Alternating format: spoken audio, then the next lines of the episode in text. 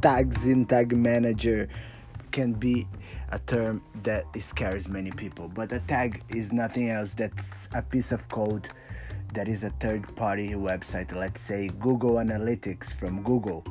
It, this piece of code will pass informations about your users so it will become a beautiful graph so you can take uh, all the actions upon your statistics.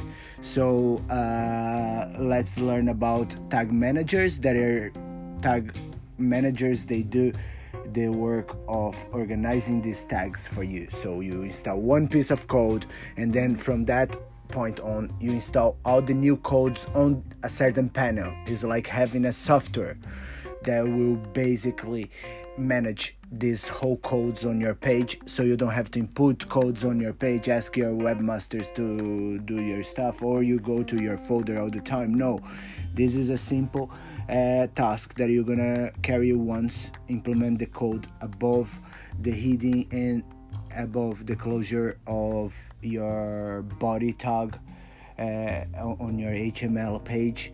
Very simple on your index and all the other pages that will contain codes. And from that point on, you have your tag manager installed on your website.